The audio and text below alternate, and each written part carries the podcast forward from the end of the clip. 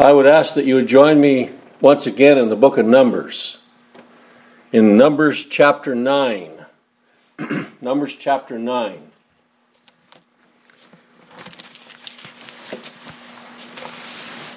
Moses is going to be dealing with people like we deal with every day. He's going to be dealing with people that don't understand, and yet he's going to be dealing with some people that do understand and have questions. And that's always a good thing. An honest question is a good thing. A question that we already know the answer to and then we ask it, that might not be a good thing. Maybe we need to be humbled. I am convinced that there is only one that can spiritually humble us. It's not something we go about practicing on our own, it's something that God has to do for us. And I've been dealing with a young man for a couple of years now, visiting with a young man, I should say, visiting with a young man for a couple of years. And everything on his side has always been his part.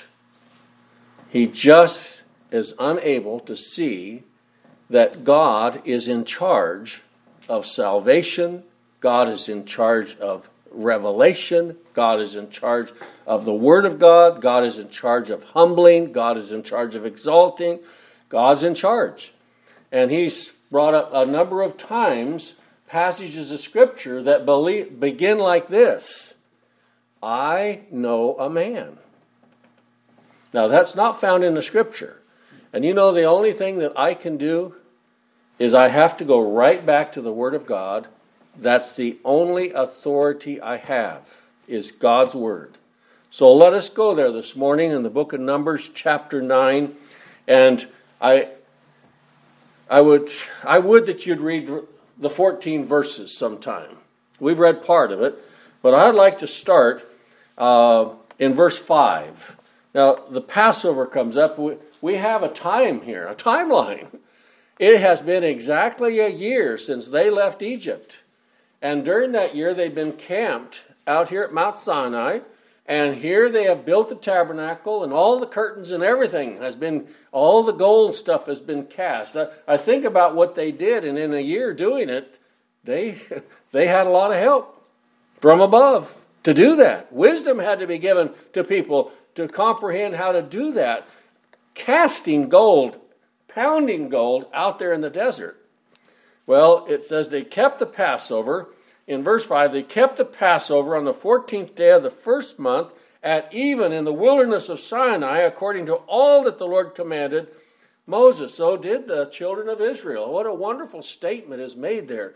And they observed the Passover just like they did in Egypt. Now, this is the first time that they were not in that kind of bondage that they observed the Passover, and they're going to observe it a number of times as the scriptures declare it. And then we find that the Lord seems to have attended at least four Passovers, and his parents always went for the Passover. And as I mentioned when we looked at this, people ask me today, do we still observe it? No, it's over. The children of God were looking for the end of the Passover, and that was the cross. They were looking for the finality of this, and it would not be carried on, just as we look for the end of communion service or the Lord's Supper, and that's going to happen when Christ returns and takes his church with him, and so shall we ever be with the Lord, and we'll not observe it anymore. No need to. We have him. So there's no need to observe the Passover today, and people do. It's just a mockery, it's just an idolatry. He went to the cross. He's the lamb slain from the foundation of the world. He exercised that right upon the cross. He died in the place of his, of his people. He laid down his life a ransom for many. He entered into the tomb and came out victorious. And the Passover is over, even though people wanted to continue to do it and still do it.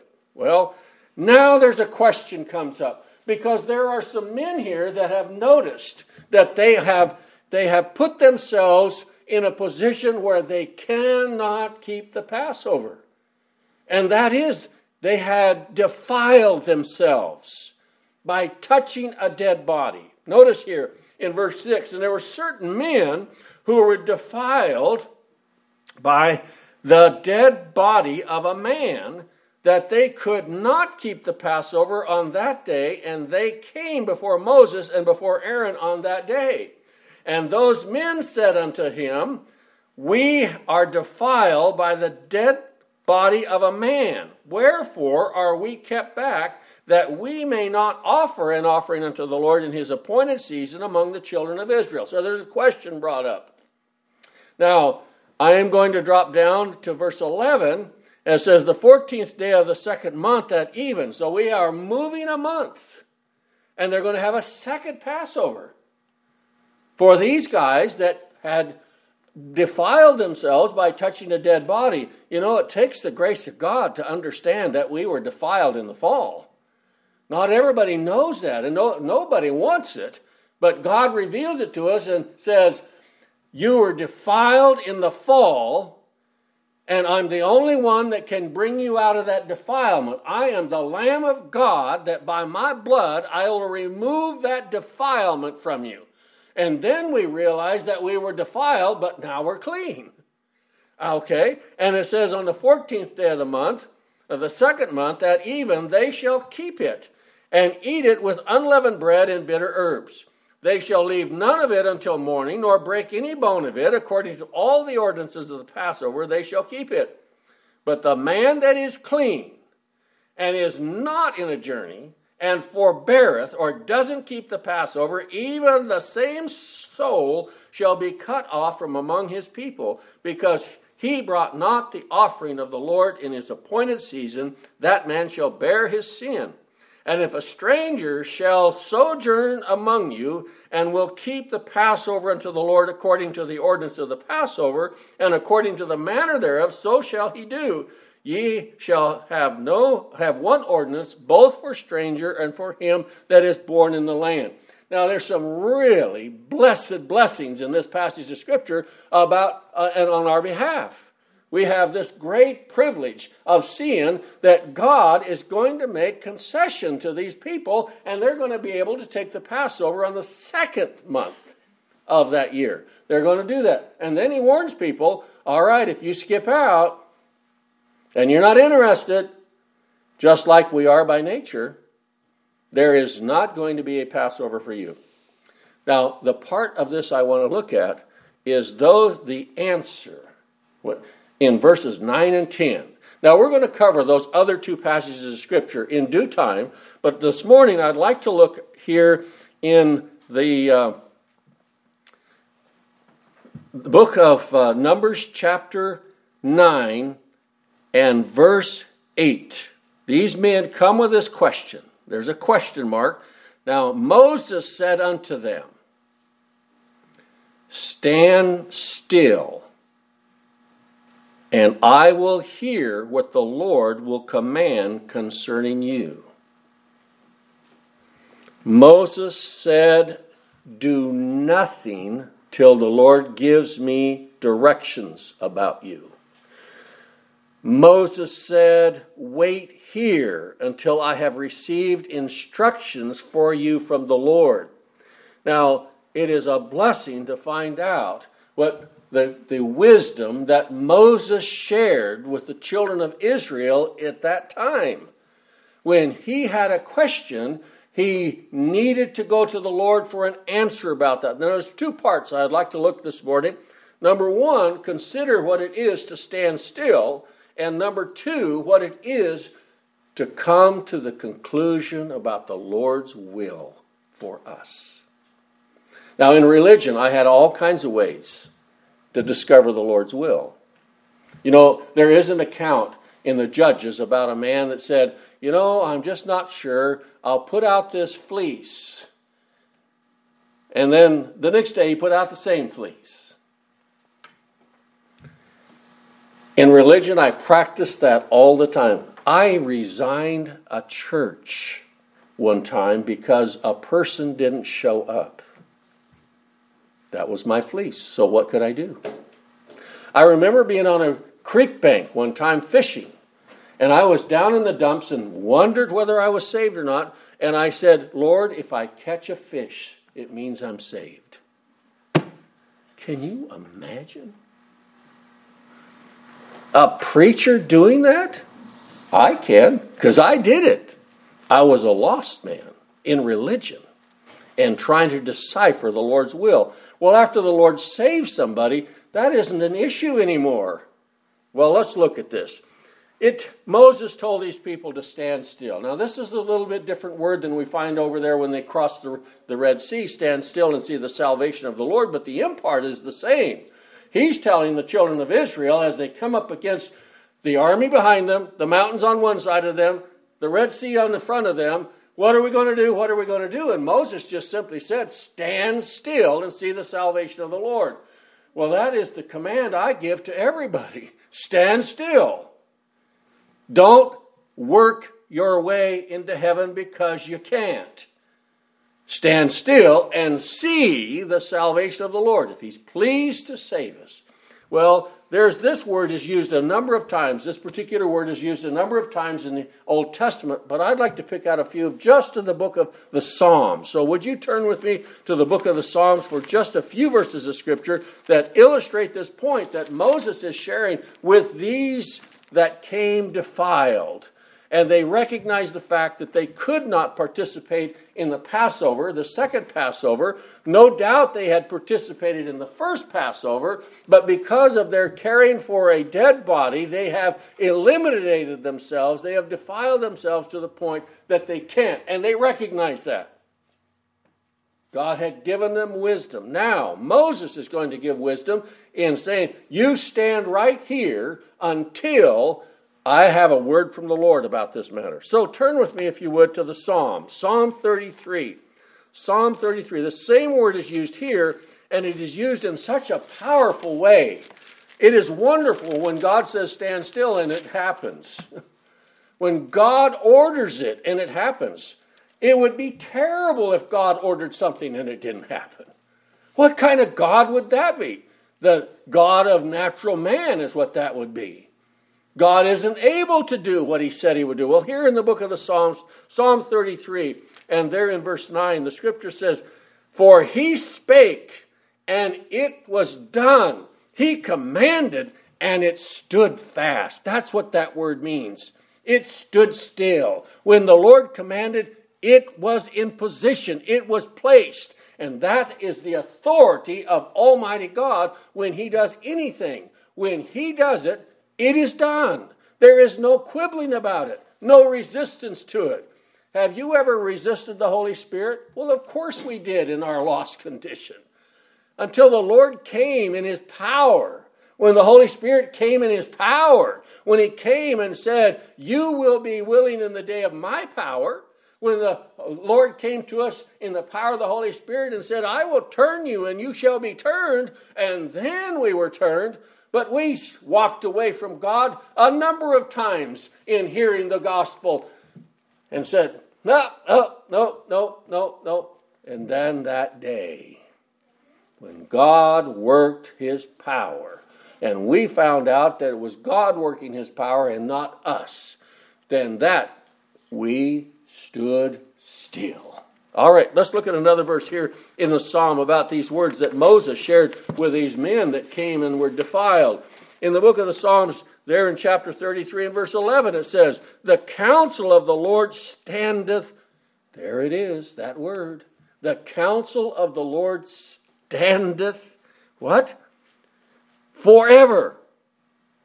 This is God's ordination. This is God's power demonstrated. We make a monument and it doesn't last. You know, Nancy and I, we had the privilege of going to some cemeteries, 500, 600 year old cemeteries there in, in uh, Europe. And you know, at one time you could see plainly the names and the dates. But over time, over all the weather, over all that, those monuments are becoming unreadable. Our monuments become unreadable. They stand for nothing. But, as we read here, the counsel of the Lord standeth forever, the thoughts of his heart to all generations. This is this God that we read about in the Bible. He's not the God of human creation. He's the God of creation. He's the God that created the heavens and the earth. He's the God that ordained all things. He's the God that makes things stand still What was it that stopped Saul of Tarsus on the road to Damascus? God ordered him to stand still. What is it that God does for every one of his lost sheep? He commands them to stand still. And you know what? He gives us the heart and He gives us the ears to hear that to stand still and see His great salvation. Turn with me again here in the Psalms in Psalm 111. Psalm 111. In Psalm 111 and verse 3, we read these wonderful words about this great word of standing still. What is it that causes God's people to rest in Him? What is it that causes God's people to be assured of Him? What is it that takes the concern away? What is it that causes us to be settled? He tells us that He'll take us out of a horrible pit and set us on a solid rock. That's what God does for His people. He settles His people down. He causes them to look to Him and not to every wind of doctrine that comes around everything that flies by. They're settled on Him. Well, here in the book of the Psalms, in Psalm uh, 111 and verse 3, it says, His work is honorable and glorious, and His righteousness. Now, here's the word endureth. What does it do? Endureth forever. Now, that's why we can rest in Christ. His righteousness imputed to us is going to endure forever. We don't have to worry about it. When he saves his people from their sins, he imputes his righteousness to them. Now, that righteousness was promised before the foundation of the world. That sanctification was promised before the foundation of the world. It's ours, but we just don't know it until He gives us eyes to understand it. And then we realize we've always had this in Christ. Well, it tells us here, it says, and His righteousness endureth. All right, guys, He's telling those two that had, or those folks, men that had defiled themselves, you stand here, just like this word means. You stand here. You wait till I get a word. Well, God is so rich in, in defining that word for us. All right, another place or two. Let's turn to the book of the Psalms, Psalm 122. Psalm 122. Here's this wonderful, we're not put on slippery places. When God saves his people, we're not put on slippery places. We're not put into a, a position that we've got to hang on with one hand and the other foot is on a banana peel. He settled us. He's satisfied. He, he's been satisfied. Therefore, he's satisfied with us. Here in the book of the Psalms, Psalm 122, verses 1 and 2. I was glad when they said unto me, Let us go into the house of the Lord. Our feet shall stand. That word stand where is it going to stand? Within thy gates, O Jerusalem. Our feet will stand in thy gates, O Jerusalem. Where, where is that? That's in Christ. That's in the blessings of the church that he has uh, foreordained would be able to stand in his righteousness. So we have this wonderful statement made by Moses to those men that were defiled and could not take the Passover. You just stand right here I'm going to go talk to God. We're going to look at that in just a moment. One other place over here in Psalm 130. Psalm 130 in verse 3. This is, this is God's action in us. We cannot hold still on our own. We will not hold still on our own.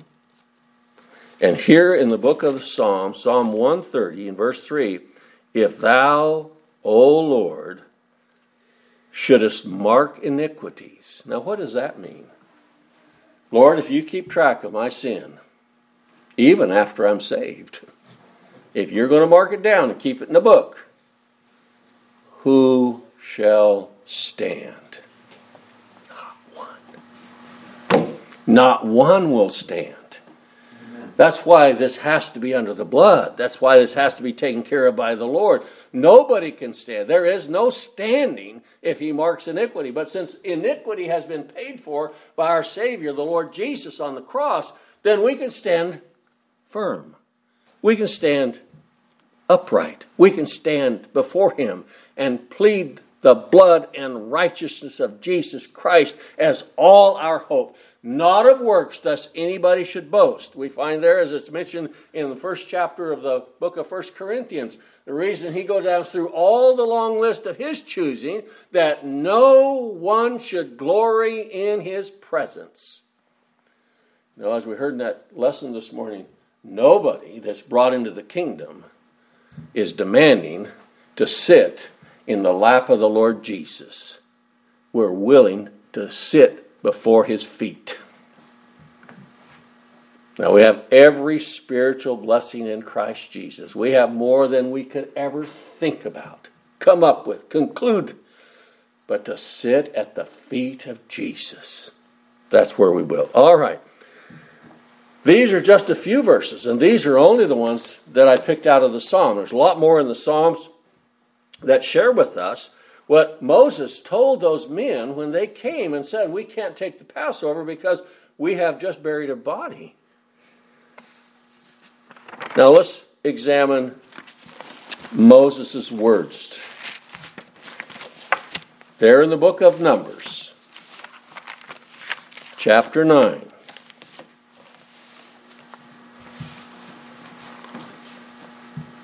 Moses said unto them, verse 8, Stand still and I'll hear what the Lord will command concerning you. You know, there's a lot said in the Bible about the will of God.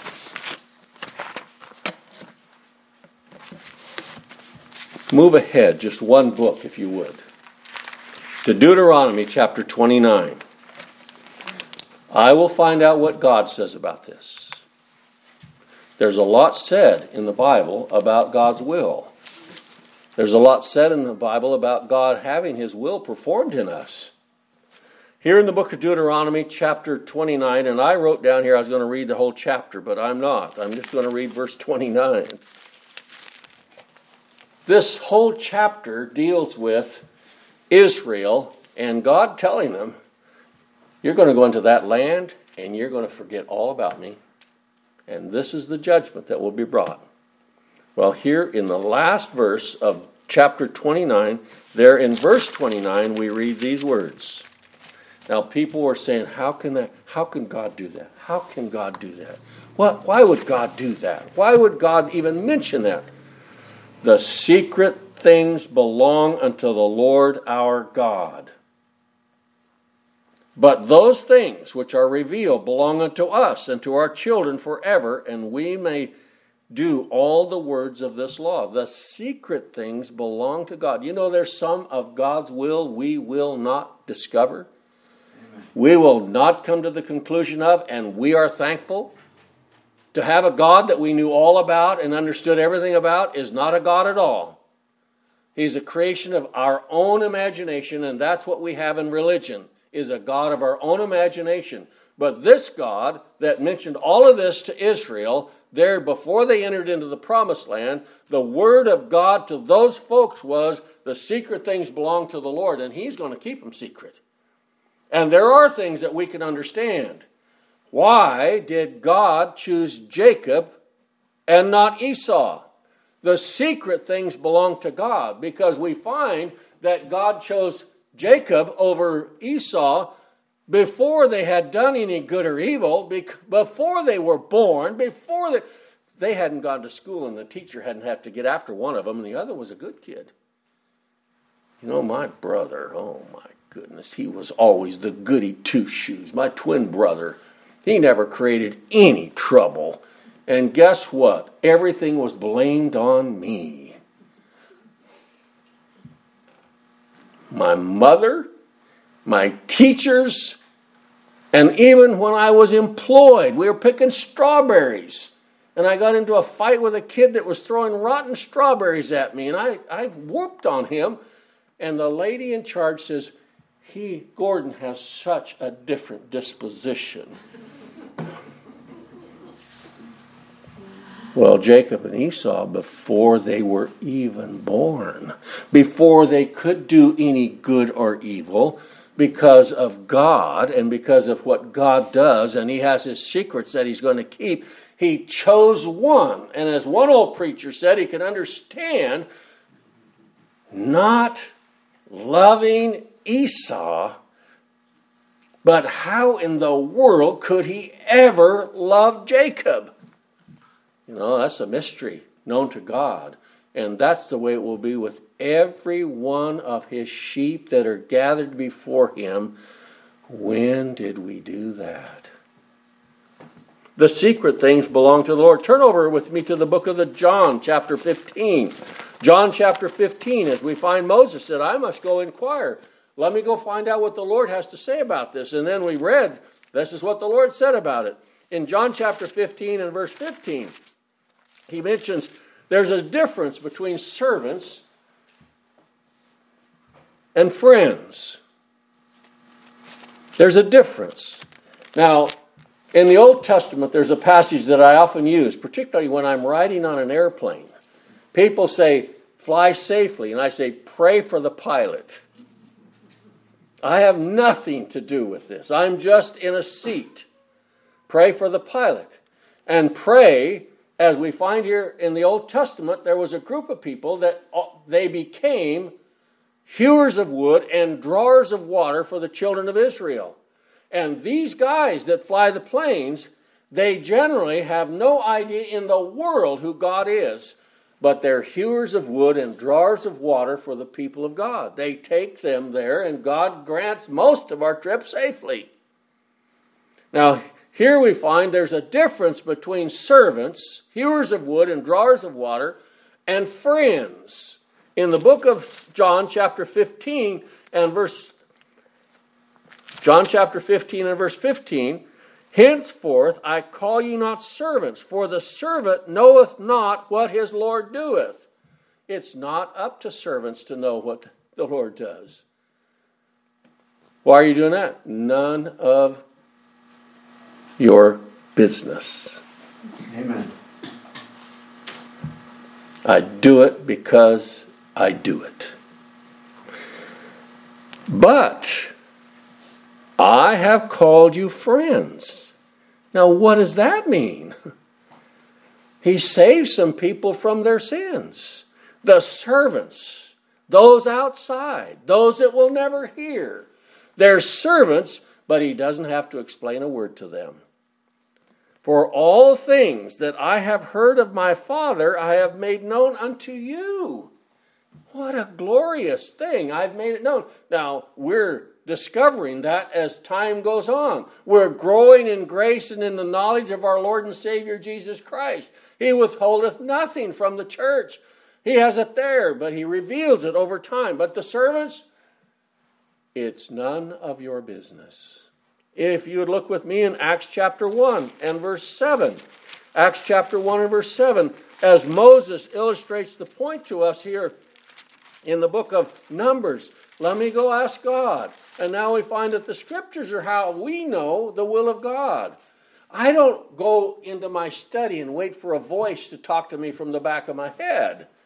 I don't go out in the woods and say, God, speak to me.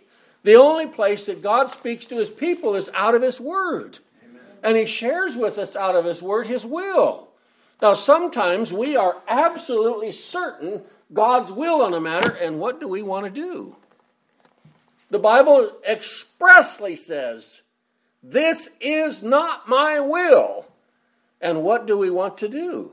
Well, we have a problem. It's God's word that we must deal with. It's God's word that we must take people to. We cannot give them opinion. We must give them the word of God. Uh, you know, sometimes it just it rankles me to be around some of my family members who are just religious to the core, and the only thing they can talk about is their church and their feeding people and their all of their their outreach and their stuff like that, and not one word ever comes out of their mouth about Jesus Christ and their relationship to Him. It's all what they're doing. Well, sorry, servants. I don't have to explain a thing to you, but my friends, I will give you the inside scoop here in the book of Acts, chapter 1, verse 7, Acts chapter 1 and verse 7, the scriptures share this. And he said unto them, Now they're asking, when are you going to establish the kingdom? You know, even believers have sometimes a warped view of things until the Lord explains it to us. They had a warped view. These guys had been raised from kindergarten, oh, preschool, excuse me, preschool to uh, a doctorate's degree. They had been raised with the idea that God was going to raise up the physical kingdom of Israel once again. They had taken Old Testament scriptures out of context and applied it to real things when he's really speaking about the church. He's really speaking about spiritual things. So he said, when you bring up that question, this is the answer. It is not for you to know the times nor the seasons which the Father hath put in his own power. But ye shall receive power after that the Holy Spirit, Holy Ghost, come upon you, and ye shall be witnesses of me both in Jerusalem and in Judea and Samaria and unto the uttermost parts of the earth. What is their responsibility? Preach the gospel, preach the gospel, preach the gospel, preach the gospel, and forget about this thing that you keep asking about. When are you going to set up the kingdom? Forget it. Preach the gospel, and his kingdom will be set up. He will move people into his kingdom from Lodebar. He'll bring them in. They will be his kingdom. So that's the words that he gave. Another passage of scripture that we want to look at is found in Romans chapter 11. Romans chapter 11. We read this Romans chapter 11, verses 33 and 34. It says,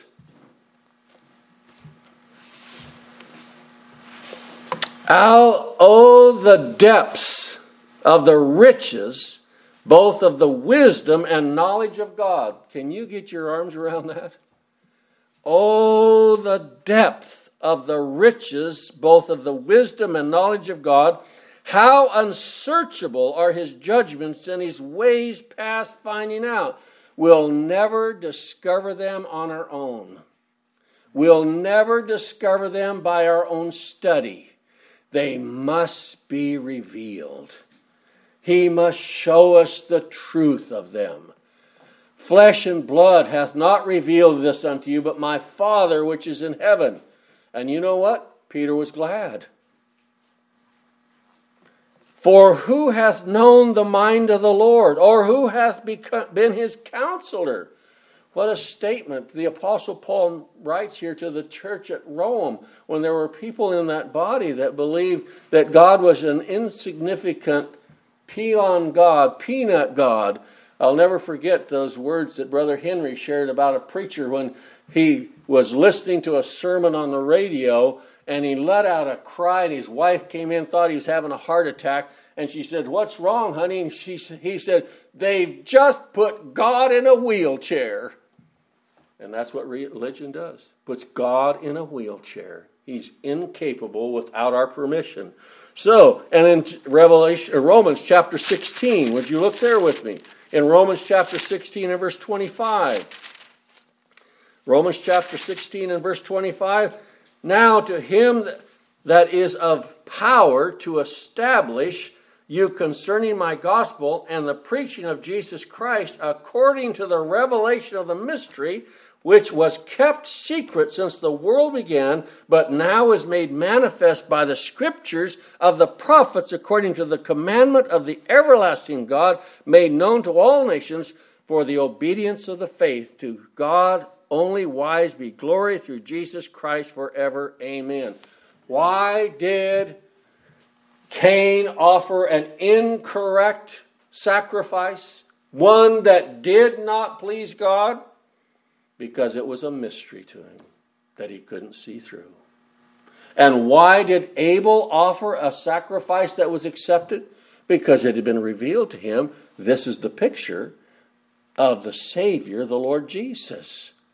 One couldn't see, the other was revealed. And that's what he's talking about. The mystery from the since been kept secret since the world began. Servants, it's a secret. Friends, it's a revelation. Servants, just keep doing what you're doing. Take care of my people. Friends, let me tell you the mysteries of the kingdom. Now, I have just a little bit left, and I would like to read a couple or three verses that always come up that we read about knowing the will of God. How did Moses know? Well, God spoke to him directly, and we have the record of it. That's something he doesn't do now. He speaks to us through his word. That's the only way he communicates with us. That's why it's important I come and listen to the Bible taught. He speaks to me out of his word. I hope that's why you come. Hear what the Bible has to say. He speaks to us out of his word. And sometimes we just don't like it. It hits us crossways. Hallelujah. Hallelujah. It's a good thing. In the book of John, chapter 10, would you turn there with me? John chapter 10. And I can tell right now that this is going to be like one of those trains. We're going to have to unhook it and hook it back up next Sunday. John chapter 10, verse 27.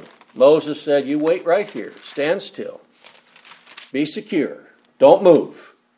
I'll go inquire of the Lord. Here in the book of John, how does God lead his sheep today? How does he do it? In John chapter 10, verse 27, our Lord said this My sheep hear my voice.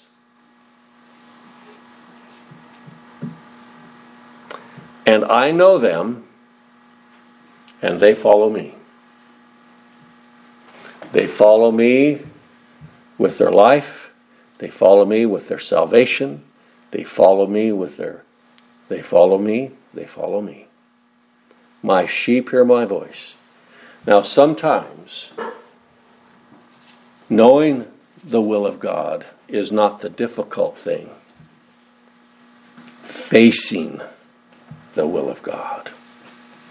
Man, I hated it when I heard the gospel. One side of me says, It's got to be. And the other side says, I don't want it.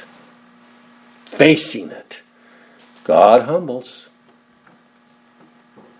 God kills us that we might live, brings us low that we might be exalted. God does it. So my sheep hear my voice, and they follow me. We find that David did the will of God, served his generation by the will of God, and then fell asleep. By the will of God. Scoundrel. Oh, read about him. And yet, God said, He is a man after my own heart. Why? I created that heart, a new heart. I gave him a new heart. So we'll continue here, the Lord willing. Next time we'll pick this up. And then we want to look at that, that uh, uh, defilement that they had. And then we want to look at the second Passover. The glory of God to permit that. He could have just said, nope. Nope. That's why I'm thankful the Lord didn't come back yesterday because he still has sheep to save. And then he will come back. Brother Mike, if you'll come.